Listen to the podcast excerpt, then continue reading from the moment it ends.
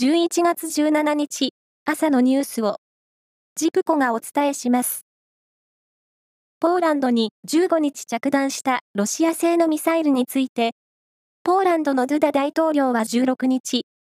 ロシアのミサイルを迎撃するためにウクライナ軍が発射した地対空ミサイルである可能性が高いと述べました。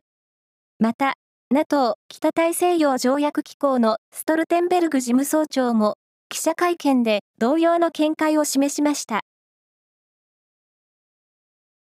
防衛力強化に関する政府の有識者会議が、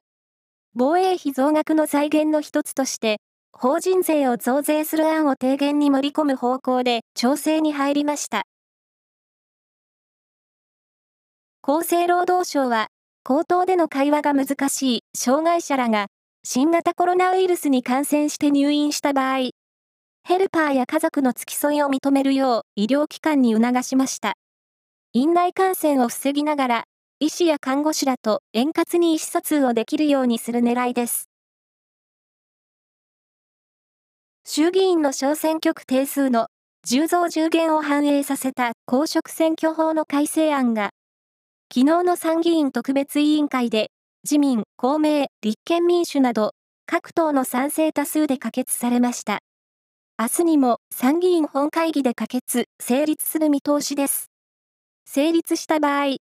票の格差は、今の2.096倍から1.999倍に縮小。愛知県でも1議席増え、東京は5つ議席が増えることになります。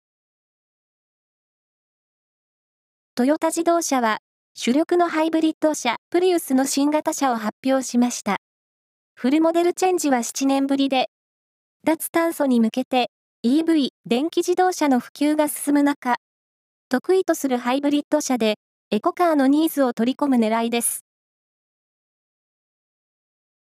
サッカーのワールドカップカタール大会を控える日本代表は17日、UAE、アラブ首長国連邦のドバイでの国際親善試合で、同じく出場国のカナダ代表と対戦します。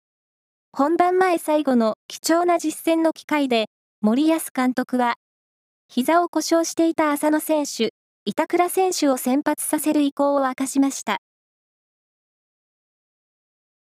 フランス産ワインの新種、ボージョレ・ヌーボーが今日午前0時に解禁されました。今年は、ウクライナ有事による航空運賃上昇などで輸入量が減り、価格も高騰。サントリーが東京の飲食店で開いたイベントに参加した26歳の男性は、いちごのような風味を感じる味でとても美味しいと笑顔を見せました。以上です。